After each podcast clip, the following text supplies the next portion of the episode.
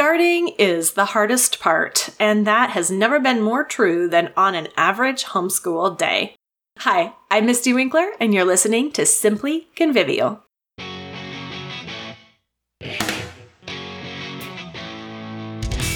Homeschool days are tricky to get moving on the right foot. In a minute, I'm going to share a story about a typical homeschool morning when all my kids were under 10. And there were mornings like that more often than I would like to admit. But it is true that how we get the day started matters for the rest of the day.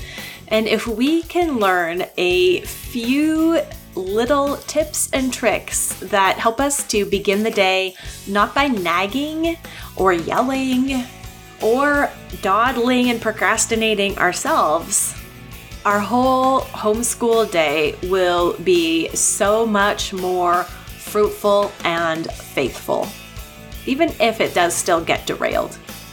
So, let's talk about how to be intentional and strategic about how we start our homeschool days. Let's dig in.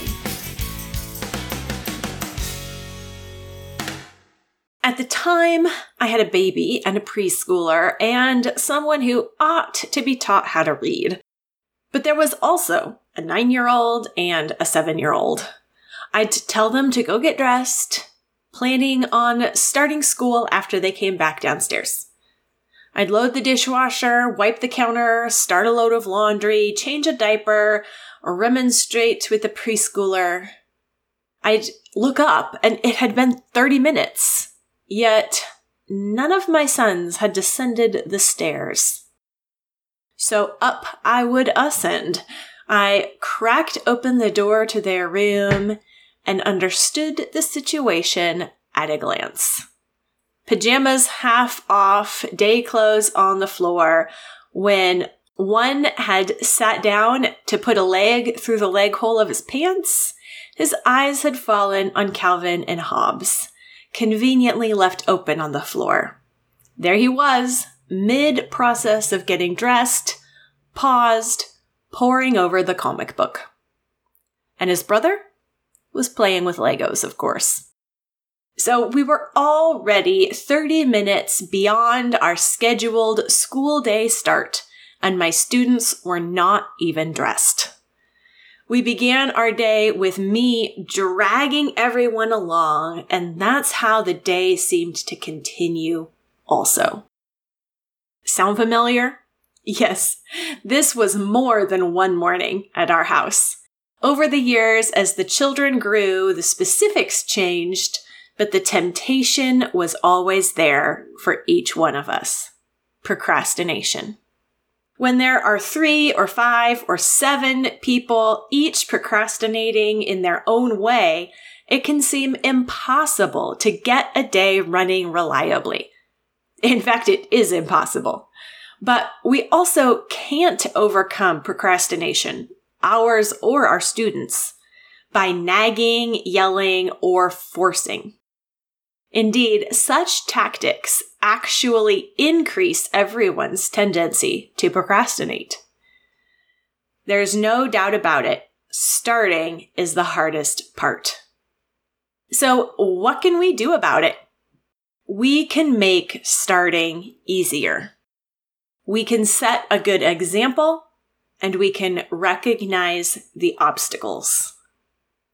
First, make starting easier. As humans, we and our children will always tend toward the path of least resistance. The path that is good and right and true will always require effort. And we wimp out easily. We'll never be able to make the right thing to do totally effortless. But we can reduce the obstacles and increase our momentum to get the team moving onward and upward. However, if we aren't intentional about gearing ourselves and everyone else up for the task, we'll find that we're fighting ourselves and everyone instead. So increase the familial momentum by not allowing free time until after school, by offering an incentive at the starting line, and by making the day's plan clear. It's hard to get everyone together, ready to go on an average homeschool morning. But we can make it harder on ourselves by allowing the morning to get derailed before it's even begun. We try to squeeze in another chapter of our book, a phone call, or a load of laundry. The kids aren't bothering us, so we delay the start of school to enjoy our morning. Of course, mom isn't bugging the kids, and so they too are doing whatever seems right in their own eyes. Thus, in order to start school, we have to interrupt and interfere with each other's business, stopping the fun ending the enjoyment of a moment, and no one likes it. Instead, we need, as a family, to be briskly moving from waking up to breakfasting to making preparations to schoolwork. Free time, enjoying the moment, is a reward that comes after work. Business before pleasure. Neither kids nor mom should begin free time activities until lunch break or the completion of a checklist. By starting the day briskly in the morning, using the same pattern morning after morning, we will increase our momentum. It will take vigilance and discipline, but as everyone comes to accept it after practice, they will give attention to their schoolwork more readily because that will become the key to getting free time. And then there's that homeschool morning snack. Now, school time itself is not free time, but that doesn't mean it has to be a drag, a downer, a disappointment. We can increase our morning consistency and momentum by adding a bit of pleasure to the work itself.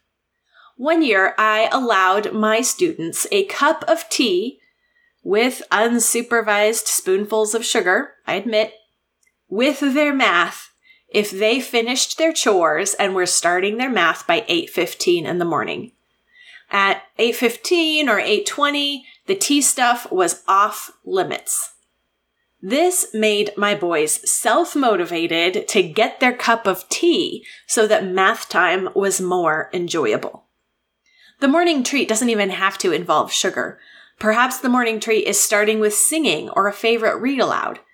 Beginning with something that everyone looks forward to can help kick the motivation and momentum into gear. The other thing that helps our homeschool mornings get started with momentum is when we communicate the plan clearly. Sometimes our kids dawdle and resist the schedule because it feels like a never ending workday to them. They don't have any hope of free time, so they're trying to grab it wherever and whenever they can. If we communicate clearly with our kids, preferably with a written, visible to all plan, then we can show them how their free time is dependent upon their own work ethic.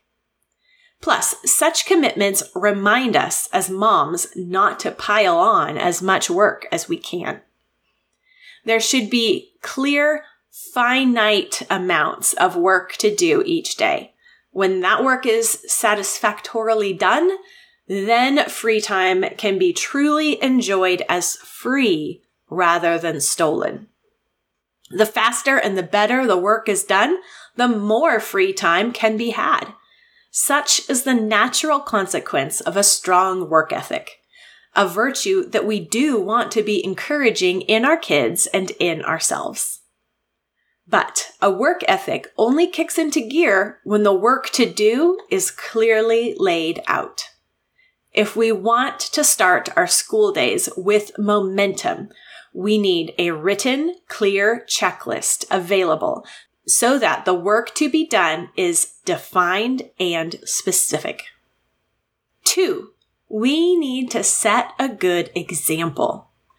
One reason we get frustrated with our kids for dawdling and delaying is that we're already frustrated with ourselves for the same thing. We deflect our frustration with ourselves onto the kids because they're easier to blame.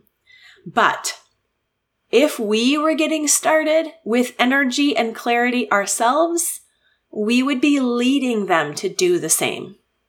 Leadership is our job as homeschool moms. If we want the kids to start the day without dawdling, to start the day with energy and purpose, then that begins with us. We gear up and then we invite and require our children to join us. But we set the tone and the pace.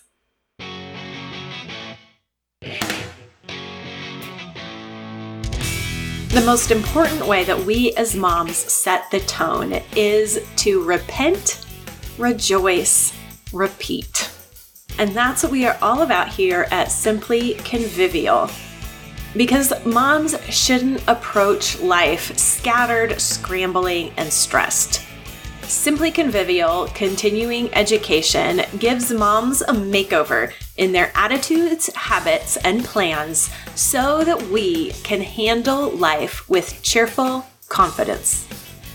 If that sounds like something that you need, head to simplyconvivial.com and click the green enroll button to learn more about Simply Convivial Continuing Education, where we apply our motto repent, rejoice, repeat to all of life.